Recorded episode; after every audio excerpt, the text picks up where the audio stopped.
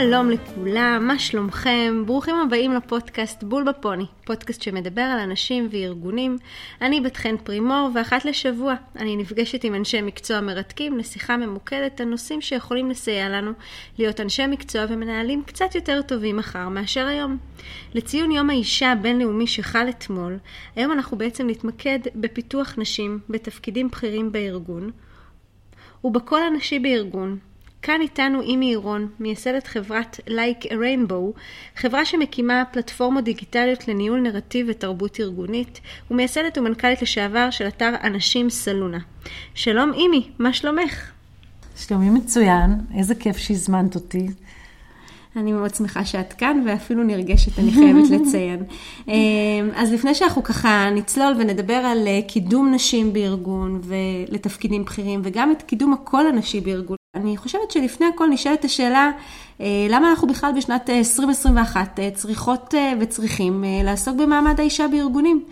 אז קודם כל ככה נזכיר בקצרה למאזינים שלנו כמה נתונים חשובים. בישראל כיום, עבור אותו תפקיד, נשים בממוצע מרוויחות 30% פחות מגברים. מעבר לזה, בשנה האחרונה, אה, מאז פרוץ הקורונה ככה בחיינו, אה, נתוני האבטלה מראים שנשים נפגעו משמעותית הרבה יותר מגברים, ואנחנו רואים את זה בכל שוק העבודה. אז למה בכלל אה, חשוב שיהיו נשים בתפקידים בכירים בארגון? אז אולי נפתח את זה אפילו קצת יותר רחב. אני מאמינה שיש שלושה צירים משמעותיים שמשפיעים ובעצם מנהלים את הכוח בעולם. וזה פוליטיקה, עסקים ומדיה. מה שמשותף לשלושת הערוצים האלה זה שבכולם יש מעט מאוד נשים. ככה רק לסבר את האוזן, אמ, בעולמות הפוליטיקה עדיין במדינות המתקדמות, ה-OECD הממוצע הוא 25 אחוז, חוץ מאולי בסקנדינביה, כל שאר המדינות עוד יותר נמוך. בעולם העסקי עדיין אחוז מאוד נמוך של נשים מנהלות בחירות לעומת גברים, בסביבות ה-30 אחוז, 35 אחוז. וגם בתחום המדיה, שהיא זו שמעצבת את המציאות, והיא זו למעשה ש, אמ, שקובעת מה, מה אנשים מרגישים ומעצבת תודעה, המצב עוד יותר עגום. מסתכלים על ארה"ב, בסביבות ה-7-8 אחוז נשים מחזיקות גופי מדיה, עומדות בראש גופי מדיה, ובארץ המצב עוד יותר עגום, עכשיו גם עם הסגירה של, של סלונה אה, ושל עוד אה, אתרי נשים שנסגרו לאחרונה, הקול הנשי אה, נחלש מאוד. עכשיו, כולם מכירים את המשפט, אני חושבת, who has got the gold makes the rules. מי שנמצא בשולחנות קבלת ההחלטות, מי שמחזיק במקורות הכוח והכסף, הוא זה שקובע את החוקים. ועד שאנחנו לא נגיע ונהיה שוות או נגדיל את כוחנו בשולחנות קבלת ההחלטות, אנחנו נמשיך, נמשיך לזעוק ונמשיך לבקש ונמשיך אה, אה, אה, לבקש שוויון והמצב לא יזוז. כי הנתונים שאני מדברת עליהם נתונים שלא השתנו אולי עשר שנים כבר. אז נדמה שהמצב יותר טוב, כי השיח יתגבר, אבל בפועל הנתונים לא עולים, וכמו שדיברת, גם פערי השכר לא נסגרו. ולכן אני חושבת שבאמת אין ברירה, אלא אה, להמשיך את הדרך הזאת, ובעיקר, בעיקר להשמיע את הקול של, ה, של הנשים. ואני חושבת ששוויון מגדרי הוא לא בעיה של נשים. שוויון מגדרי הוא בעיה של ארגונים, הוא בעיה של מדינות, הוא בעיה של כלכלות, והוא בעיה של, אה, של העולם, בעיה של כל העולם. ואני חושבת שאנחנו כבר כולנו בשנים האחרונות רואים הרבה מאוד מחקרים, ובטח בקורונה, אה, על איכות הניהול הנשי, על מה שנשים מביאות לשולחנות קבלת ההחלטות. מדובר על זה שכשנשים יושבות בדירקטוריונים, יש יותר תשומת לב לפרטים, ולא נופלים בכל מיני החלטות לא נכונות. בקורונה ראינו שנשים היטיבו לנהל את המשבר בשקיפות מאוד גדולה, עם יכולת הכלה מאוד גדולה. ו, וגם ב, ב, בסטארט-אפים רואים שהנוכחות של נשים מביאה איזשהו סוג של בלנס. ולכן זה לא טובה שעושים לנו, וזה לא אה, אה, מתנה שנותנים לנו. זה אינטרס כלכלי, זה אינטרס ארגוני, לאומי, מדיני. שבשולחנות קבלת ההחלטות ישבו בני אדם מסוג זכר ומסוג נקבה, כדי שיהיה בלנס. אני בהחלט מתחברת למה שאת אומרת, ואת יודעת שדיברת ככה על מנהלות בחירות. אה, ועל על מנהיגות בעצם נשית, אז אה, ככה יצא לי לראות אה, מאמר לא מזמן של דוקטור רבקה נרדי, היא בעצם דיברה על כמה מאפיינים מאוד מרכזיים במנהיגות הנשית, שבעיניי מסמנת את מה שתיארת לפנינו כאן. מעבר לזה שהיא מדברת על יחסי אנוש חמים, שהם מתבטאים יותר בסגנון תקשורת שהוא יותר דיאלוגי, שיש בו יותר אמפתיה, יש בו הרבה יותר התעניינות אישית, היא מדברת על החשיבות אה, של האינטליגנציה הרגשית הגבוהה, שהייתה פה נילי שדיברה כאן על, אה, על המשמעות של האינטליגנציה הרגשית כמיומנות כוח, ואכן נשים מאוד מאוד חזקות בזה. מעבר לזה, היא מדברת על כל נושא של המיומנויות והיכולת לעבוד בצוות בגובה העיניים. לדעת לקבל החלטות מתוך התחשבות בדעות וברגשות של אנשים אחרים, ולסמן סדר עדיפויות שהוא נותן קדימות קודם כל לצורכי החיים. אה, כמו למשל אה, חינוך, בריאות, תרבות, אה, ובכל ההיבט של האומץ לב, גם לעמוד, לדעת לעמוד מול לחץ שהוא חברתי וגם מול אינטרסים פוליטיים, כמו שדיברת על המנהיגות שככה כן. הצליחו לחבור בקורונה ולהתמודד, ככה הראו שבסוף מדינות שהיו ראשות ממשלה הצליחו להתגבר על הנגיף בצורה הרבה יותר מפוקחת ונכונה. לגמרי, ואפשר להוסיף לזה גם את ה... אני חושבת את היכולת הנשית להגיד שטעיתי, ואת היכולת להגיד אני לא יודעת, אה, ולא להצטרך להיות כל הזמן אה, מאוד, אה, מאוד בטוחה בדברים שצריך לשאול עליהם שאלות. ואני חושבת ש... שמה שיפה במה שאת אומרת, שאת ככה ממש ממקדת את היתרונות או את, ה, את הערך שהניהול הנשי מביא, או המנהיגות הנשית מביאה, זה מאוד מאוד חשוב, כי מי שגדלה כמוני למשל בשנות ה-80, לא ראתה אה, מנהיגות נשית. לא ראתה מודלים לחיקוי. המנהיגים היו גברים, אבא שלי היה מזכיר הקיבוץ, אבא שלי היה מנהל בית ספר. כשפתחת את הטלוויזיה, אם היה איזשהו מצב של מתיחות ביטחונית, מיד היו על המסך גברים כסופי שיער, אה, בחליפות, שאמרו לך מה קורה ומה הולך להיות, והיו מעט מאוד נשים. אה, שיכולנו בעצם להזדהות איתם, ויש את המשפט המפורסם שאמרנו המון פעמים לכל אורך השנים, בעיקר בסלון, היינו אומרים, אה, you can't be what you can't see. את לא יכולה להיות מה שאת לא יכולה לראות. ככה המוח שלנו עובד, אנחנו צריכות מודלים לחיקוי. והרבה מאוד שנים, אה, נשים כמוני, שרצו להתקדם בקריירה, בעצם אימצו דפוסי מנהיגות וניהול גברים, כי זה מה שראינו. לקח, אני יודעת, לי הרבה מאוד שנים לגלות בתוכי את ה, אה, בדיוק את הדברים שאמרת עכשיו. ואני נורא שמחה שיש היום הרבה יותר נשים מנהלות, ופה נכנס גם עניין הקול, יש כמות הרבה יותר גדולה וגם הן נשמעות הרבה יותר. ברגע שנשים צעירות שנמצאות היום באוניברסיטה או בתיכון רואות ושומעות נשים בעמדות מפתח, שמציגות גם דרך מנהיגות ורואות עכשיו את המנהיגות העולמיות בקורונה, אני חושבת שזה באמת משנה את הנרטיב של מנהיגות. את יודעת, אני חייבת להגיד לך שככה דיברת על הקול הנשי, אה, ושחשבתי על השיחה שלנו, שאלתי את עצמי, מה זה אומר בעצם קול נשי? כאילו, באמת, אני חייבת לשתף אותך שהיה לי ממש תהליך של התפכחות אה, אישית, שאני באמת לא מצליחה להמשיג את זה, או להבין, מה זאת אומרת קול נשי? כי, כי קול נשי בתפיסה שלי, בתפיסתי כמובן, זה שכאילו אני ככה מסתכלת על המרחב הארגוני, ואני מדמיינת את הקולות שנשמעים בו, אז, אז אה, כאילו נורא מובן לי שהקול הגברי מאוד מאוד נוכח. הם הרבה יותר נוכחים מאשר הנשים, שוב, בארגונים שהם הטרוגנים, כמו שבאמת תיארת לנו כאן בתפקידים שעשית. ואת יודעת, אני חושבת, ש... אני חושבת שהבנת הסיבות להבין למה קול נשי לא נשמע, או למה לחילופין נשים לא מקודמות אה, למשרות ניהוליות בכירות יותר, אה, זה, זה יכול לייצר מודעות אחרת בתוך ארגון. זה בעיניי מאפשר, קודם כל ההבנה וההתפכחות הזאת ת, תאפשר לנו לאזן כן. את המצב הזה. כי בסופו של יום, נשים שהן לא כמוך, אה, מנהלות ועם אה, מוניטין מאוד גבוה, הן אה, הרבה פעמים יותר מפחדות או יותר חוששות, אפילו נמנעות, לא בהכרח, אה, פשוט נמנעות אה, מלדבר יותר מגברים בתוך ארגון. אני רואה את זה לפעמים בדיונים אפילו שאני נמצאת בהם. ואנחנו כולנו מכירים את זה, כאילו זה לא, לא יחדש פה לאף אחד מהאנשים שמקשיב לנו כאן.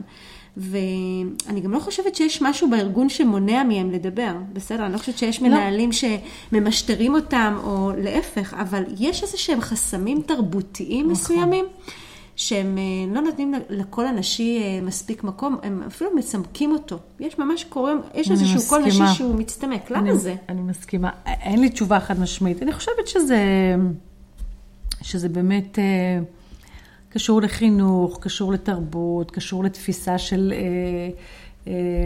של תפיסת מקום במרחב, לגיטימציה, איזשהו מנדט לתפוס פוזיציה. אני חושבת שלגברים, ואני לא יודעת למה, אני משאירה את זה למדענים לחקור, אני מסתכלת על ההוויה מסביבי, אבל אני מרגישה שלגברים יותר פשוט לצעוד קדימה. אני יודעת שהרבה פעמים כשרצינו בסלונה למשל לראיין נשים, היינו מקבלות תשובה של אני לא, לא כל כך יודעת מה אני אגיד, נראה, וגבר ישר אומר, קדימה, אני באה, אני, אני כבר אדע מה להגיד. יש איזשהו חסם אה, של נשים, שמשותף לנשים, להשמיע את הקול שלהם, לתפוס פוזיציה. אה, להגיד אני יכולה, להגיד אה, אני יודעת. ו, אה, ופה בעיניי יש גם משהו מעודד. כי להשמיע קול, וזה מה שאנחנו עושים בעיקר ב Like a Rainbow, הוא משהו שאפשר ללמוד. אפשר ללמוד אותו, וברגע שאתה שולט בעצם ביכולות, אתה שולט, זה כמו פיתוח קול. בדיוק כמו פיתוח קול של מיתרי הקול. ברגע שאתה שולט, ביכולות הרטוריות, ב, אה, ביכולות אה, הוורבליות. ברגע שאת אה, יודעת לנהל את הנוכחות שלך בחדר, ככה גם קל לך יותר להביא את עצמך לקדמת הבמה, וזה באמת מה שאנחנו עושים. אני בהחלט מתחברת עם מה שאת אומרת, ואני חושבת שהיום לא סתם, אה, יש היום ברשתות הרבה יותר קהילה, קהילות, אה, פעילות של נשים, קהילות סגורות, שנשים שם מרגישות הרבה יותר בנוח אה, לדבר ולהביא את עצמם לידי ביטוי. הם, ואני חושבת שזה באמת אחלה case study בשבילנו ללמוד דרך הקהילות האלה, איך נראה מרחב שנשים באמת מרגישות נוח לקחת את הקול שלהם ולהעמיד את עצמן בקדמת הבמה. ולהביא את עצמם לידי ביטוי. ואת יודעת שככה דיברת למה זה קורה, אני, אני ככה עלו לי כמה מחשבות למוטיבציות שנובעות ללמה אנשים לא מספיק משמיעות את הקול שלהם. אני חושבת שיש איזושהי תחושת נחיתות אולי שהיא מגשימה את עצמה, שהיא לא בהכרח ברורה מה קודם למה, אבל יש נשים שהן מרגישות לפעמים שהן אולי לא מספיק חכמות, או שהן... אה, לא מספיק חדות, או שהן חשופות פתאום יותר לטעויות. יש איזה משהו בנרטיב הזה שאנחנו רוצים שהכל יהיה שלמות, הכל יהיה מהמם, הכל יהיה מושלם, ופתאום אישה שהיא נכווית קצת פחות מדויקת או פחות אה, אה, מדודה, אז היא מרגישה במרחב הזה הרבה פחות נוח. אני חושבת שיש את כל הנושא של הנרטיב האימהי. האם אני אימא מספיק מספיק טובה? אה, דיברה על זה מלאני קליין, ואני חושבת שהיום אנחנו חוות, אה, ואני מדברת על זה בתור אימא שנמצאת בקריירה, אני חווה רגשות אשם תמידיים בין זה שאני לא מספיק בבית עם הילדים שלי ושאני לא מספיק בזמן אה, בעבודה, למרות שיש לי ימים שאני נמצאת ימים ארוכים והכל, אבל זה איזשהו נרטיב שאני כל הזמן מקיימת אותו עם עצמי. אני חושבת שגם לפעמים יש מועדונים סגורים בארגונים. בסוף אה, יש boys אה, club של תרבות ארגונית מאוד סגורה. אם אנחנו נכנסים, ויצא לי גם להיכנס לארגון גברי, שאני זוכרת את הישיבת ההנהלה הראשונה שהשתתפתי בה, ושאלו אותי אם אני באמת יודעת גם לדבר. זה היה כאילו חלק מההומור, זה היה מועדון גברי. והדבר האחרון זה על הנושא ש... יש היום הרבה מסלולי קידום שהם לא מותאמים לנשים, ואני אסביר למה אני מתכוונת, כי בסוף הרי לנשים אין קריירה לינארית כמו לגברים. גברים מהיום שהם נולדים בעבודה, הם ממשיכים להתקדם בסולם התפקידים שלהם. ווואלה, לנשים, נשים הן יוצאות משוק העבודה, הן נכנסות בתקופות שונות מהחיים, מנסיבות אה, שונות ומגוונות, כולל לידות, אה, והן אה, מתבקשות בתקופות האלה לטפל בילדים שלהם, להישאר עוד יותר שנים בבית, ויש כאלה שגם עובדות באופן מאוד אינטנסיבי, עד שהן מגיעות לשחיקה שגורמת להן ממש לשנות את קצב החיים שלהם ואפילו. לעזוב את הארגון. אה, ויש כאלה אפילו שיש לי מכרות קרובות שאפילו ביקשו לשנות מקצוע, כי הם אמרו, אני לא מוכנה יותר לשלם אה, עבור המשרה הניהולית הזאת, אני לא מוכנה יותר לספוג אה, את חיי המשפחה שלי, ו... ופשוט שינו. כיוון. אז דילמה שהיא בילט אין, ו... ואין לה פתרון, כי בסוף גם כשהעולם מתקדם ויש יותר שוויון בבית, ואנחנו באמת רואים את הגברים נהיים הרבה יותר פעילים בתוך המשפחה, עדיין רוב העול, אנחנו גם רואים את זה בקורונה, מונח על הכתפיים של הנשים, כי גם הרבה בגלל שהן רוצות את זה, פשוט רוצות את הקרבה לילדים, את הניהול של החיים של הילדים, את המעורבות הגבוהה. ופה באמת יש, אנחנו נקראות, וזה לא משהו ש, ש, שאפשר לפתור. ונאלצות לעשות הרבה פעמים איזה מין בחירתה של סופי כזאת בין, המ... בין התשוקות שלנו, והרצון שלנו להגשים את עצמנו, לבין הרצון שלנו אה, לגדל את הילדים שלנו ולהיות נוכחות בשבילם, ואין לי פתרון לדבר הזה, אני חושבת שבאמת בסוף כל אחת עושה את ה... את החשבון שלה ואת ההחלטות שלה בעניין הזה. איך אנחנו, איך את ממליצה לנו מהניסיון העשיר שלך אה, לייצר תרבות אה, בתוך ארגון שהיא יותר מכילה, יותר פתוחה, שהיא גם מצד אחד אה, מעודדת כל נשים וגם מעודדת קידום של נשים למשרות בכירות יותר? אז אני חושבת שנקודת המוצא היא באמת מה שאמרתי קודם, המוטיבציה שוויון מגדרי היא לא בעיה של נשים, זה הרבה מאוד שנים נתפס כבעיה של נשים, ונשים הובילו את המאבק לשוויון, אבל אני חושבת שהשינוי הראשון הוא נקודת המוצא שיש אינטרס משותף שיש שוויון, ששני המינים יהיו, יהיה להם בלנס ויהיה להם כוח זהה כדי לקדם את הארגון יותר טוב מכל הבחינות, תרבותית, חברתית, כלכלית וכן הלאה. אנחנו פשוט מפסידים הרבה מאוד טאלנט בזה שה... מקומות העבודה לא מתאימים את עצמם לנשים. מי שאמר את זה הכי יפה, זה וורן באפט בסרט הדוקומנטרי שאני ממליצה לכם לראות בנטפליקס. הוא אמר, אה, הוא אמר, אמריקה הצליחה מאוד יפה ותחשבו שהיא הצליחה רק עם 50% מהכישרון. מה היה קורה אם היינו מביאים 100% מהכישרון, לאן היינו מגיעים? והוא, אי אפשר לחשוד בו שהוא פמיניסט, הוא פשוט פרקטי, הוא אומר, אם היה לנו 100% טאלנט, אז היינו מגיעים לביצועים טובים יותר. ברגע שמסכימים לזה, באמת מתחילים לחשוב על פתרונות איך לשנות את, ה... איך לשנות את המציאות. אחד הדרכים שאני מאוד מאמינה בהם, זה לשנות אה, מציאות באמצעות תודעה, כי, כי כל מציאות או כל שינוי מתחיל בשינוי תודעה, מתחיל בשינוי נרטיב. אנחנו חושבים, ש... ואני שוב אצטט אה, מסדרת טלוויזיה, מנטפליקס, מבית אה, הקלפים, שאמר שם הנשיא, הוא אמר בין לא לכן יש אולי. והאולי הזה הוא באמת המקום של ארגונים אומרים, כך התנהלנו, וזאת הדרך. וברגע שמתחילים לטפל בתודעה, פתאום עולים סימני שאלה. אולי כן אפשר אחרת, אולי כן אפשר לעשות את הדברים אה, כמו שלא עשינו, אולי זה כן אה, אה, יכול להכיל תפיסה וחשיבה אחרת. והדוגמה באמת ש, שרציתי לתת לך זה של אה, מהלך מאוד יפה שמתקיים כבר שנה שלישית ב-HP אינדיגו, ואני ממש מורידה בפניהם את הכובע, בפני חן כהן, אה, שמובילה אותו. אה, ונאוה קזז שיזמה אותו.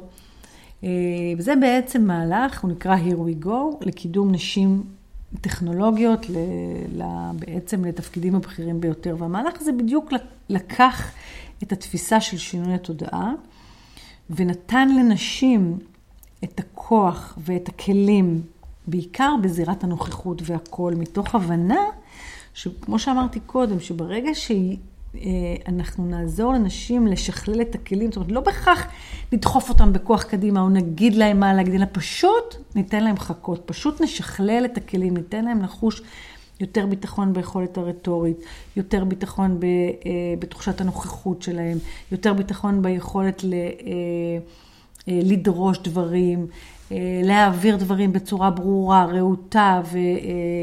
אמ, ואסרטיבית. ככה בעצם נבנה להם מין אה, שריון כזה של ביטחון, שלתוכו בעצם הם יוכלו לצקת, הם יוכלו להרגיש בטוחות מספיק לצקת את, ה, את כל הכישרון שלהם ואת כל התשוקה שלהם והמוטיבציה שלהם. אז קראתי בדיוק בשבוע איזשהו מאמר מאוד מעניין בהרווארד ביזנס ריוויו, שמדבר על מתן פידבק אה, בקרב מנהלים. והוא מדבר על זה שיש לנו נטייה לתת אה, פידבק אה, מותאם למגדר, או במילים פשוטות, אם אני ככה אנסה להקליל את זה, גברים ונשים מקבלים סוגים שונים של משוב מהמנהלים שלהם. והם לא באמת מדברים במאמר על איזשהו פידבק שהוא חיובי או שהוא שלילי, אלא הם פשוט אה, מדברים על, על המסגור של הפידבק, אה, שהוא בעצם דוחף אה, להשתפרות בדרכים שונות. ואני אתן אפילו דוגמה. חוקרים מצאו לא מעט פעמים, כשמדברים עם מנהלים על קידום החזון שלהם, אז אה, את, נשים, את הנשים הם יותר מעודדים, המנהלות הנשים מעודדים אותם יותר אה, להיות ביצועיסטיות, לקדם את החזון שלהם גם דרך אימוץ או איזושהי התמח, של התמחות מסוימת, להיות יותר ספציפיות, להיות יותר ממוקדות על הנושא, בזמן שמצד שני, כשמדברים על, עם מנהל לעודד את החזון שלו, אז אומרים לו, תהיה בעל חזון, תחשוב יותר מהמקום mm. של התמונה הגדולה. בשפה המקצועית שלנו תהיה עם בעל ראייה והבנה מערכתית. נשים מיקוד, גברים התבוננות אה, רחבה, וזה ממש שינוי משמעותי בהתבוננות. נכון. הייתה דוגמה נוספת ככה שתיארו שם, שהייתה מאוד יפה בעיניי, על כל הנושא של הפוליטיקה הארגונית שדיברת עליה גם בתחילת הפרק שלנו. שהם אמרו, אה, שמנהל נותן פידבק למנהלת שלו על פוליטיקה ארגונית, אז הוא אומר לה, תגדלי אור עבה יותר. כאילו, פשוט תתמודדי, אל תקחי ללב, תהיי קשוחה ותתמודדי עם זה. בזמן שכשמדברים עם מנהלים על זה, אז מדברים איתם על איך למנף את התרבות, את ה, איך למנף את הפוליטיקה הארגונית, על ידי זה שתמפה מפה פוליטית, תדע לזהות את המוטיבציות, תגדיל את אה, מעגלי ההשפעה שלך. וגם כאן אנחנו באמת כאילו רואות את ההבדל בגישה. ואני חושבת שזה מאוד מרתק לראות את זה, כי זה מראה על דפוסי חשיבה מאוד שונים ברמה המגדרית. וזה מדהים איך זה מחלחל גם באופן שיטתי אה, לתוך התהליכים הארגוניים שלנו, כאילו שהם כמובן לא חפים מהם. אה, ואגב, מה שמאוד היה מעניין במאמר הזה, לראות את ההמלצה של החוקרים, שהם אומרים, בסוף כאילו, אל תבחנו איך נותנים משוב רק לנשים או רק לגברים, אלא המטרה היא בסוף, היא לא להתייחס לנשים כמו גברים או להפך. מה שהם בעצם אומרים, זה שלעודד פרקטיקות של מנהלים ומנהלות נכון. אה, בכל העובדים, בקרב העובדים שלהם, זאת אומרת, ליהנות אה, משני העולמות האלה, כי בסוף המודעות, כמו שתיארת אותה, והנרטיב הארגוני, היא המפתח להכל.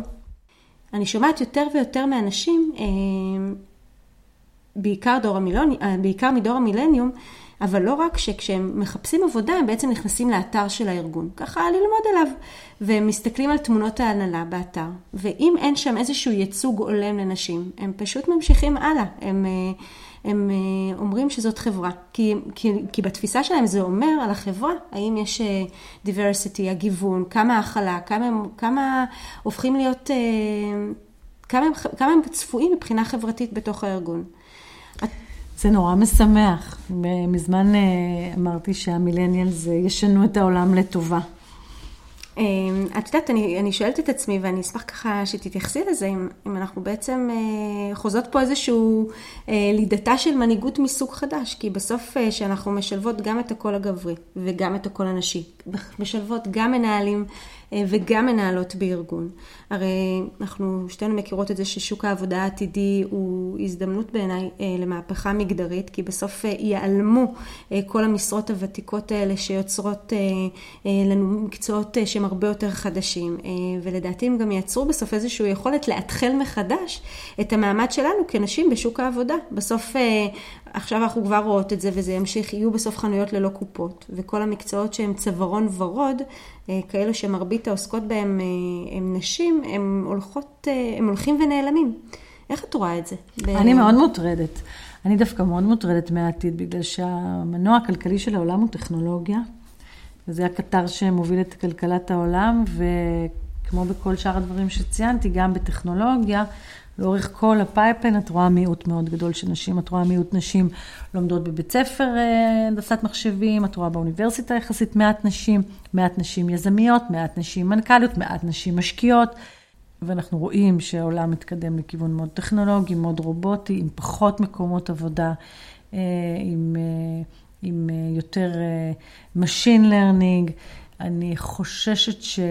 אם גם פה לא נהיה בתפקידים, בתפקידי מפתח, נמצא את עצמנו לחלוטין מחוץ לשוק העבודה, וזה לא יקרה בעוד הרבה שנים, כי הדברים קורים מאוד מאוד מאוד מהר.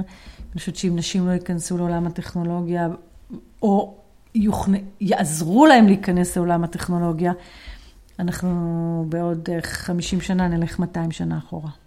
זה בהחלט מטריד, את אה, ממש צודקת, ואת יודעת, אה, ככה דיברת על, אה, על לפני כן על נרטיב ארגוני ודיברת על מוטיבציה לשוויון מגדרי, אז אני באמת חושבת שיש כאן אחריות כפולה.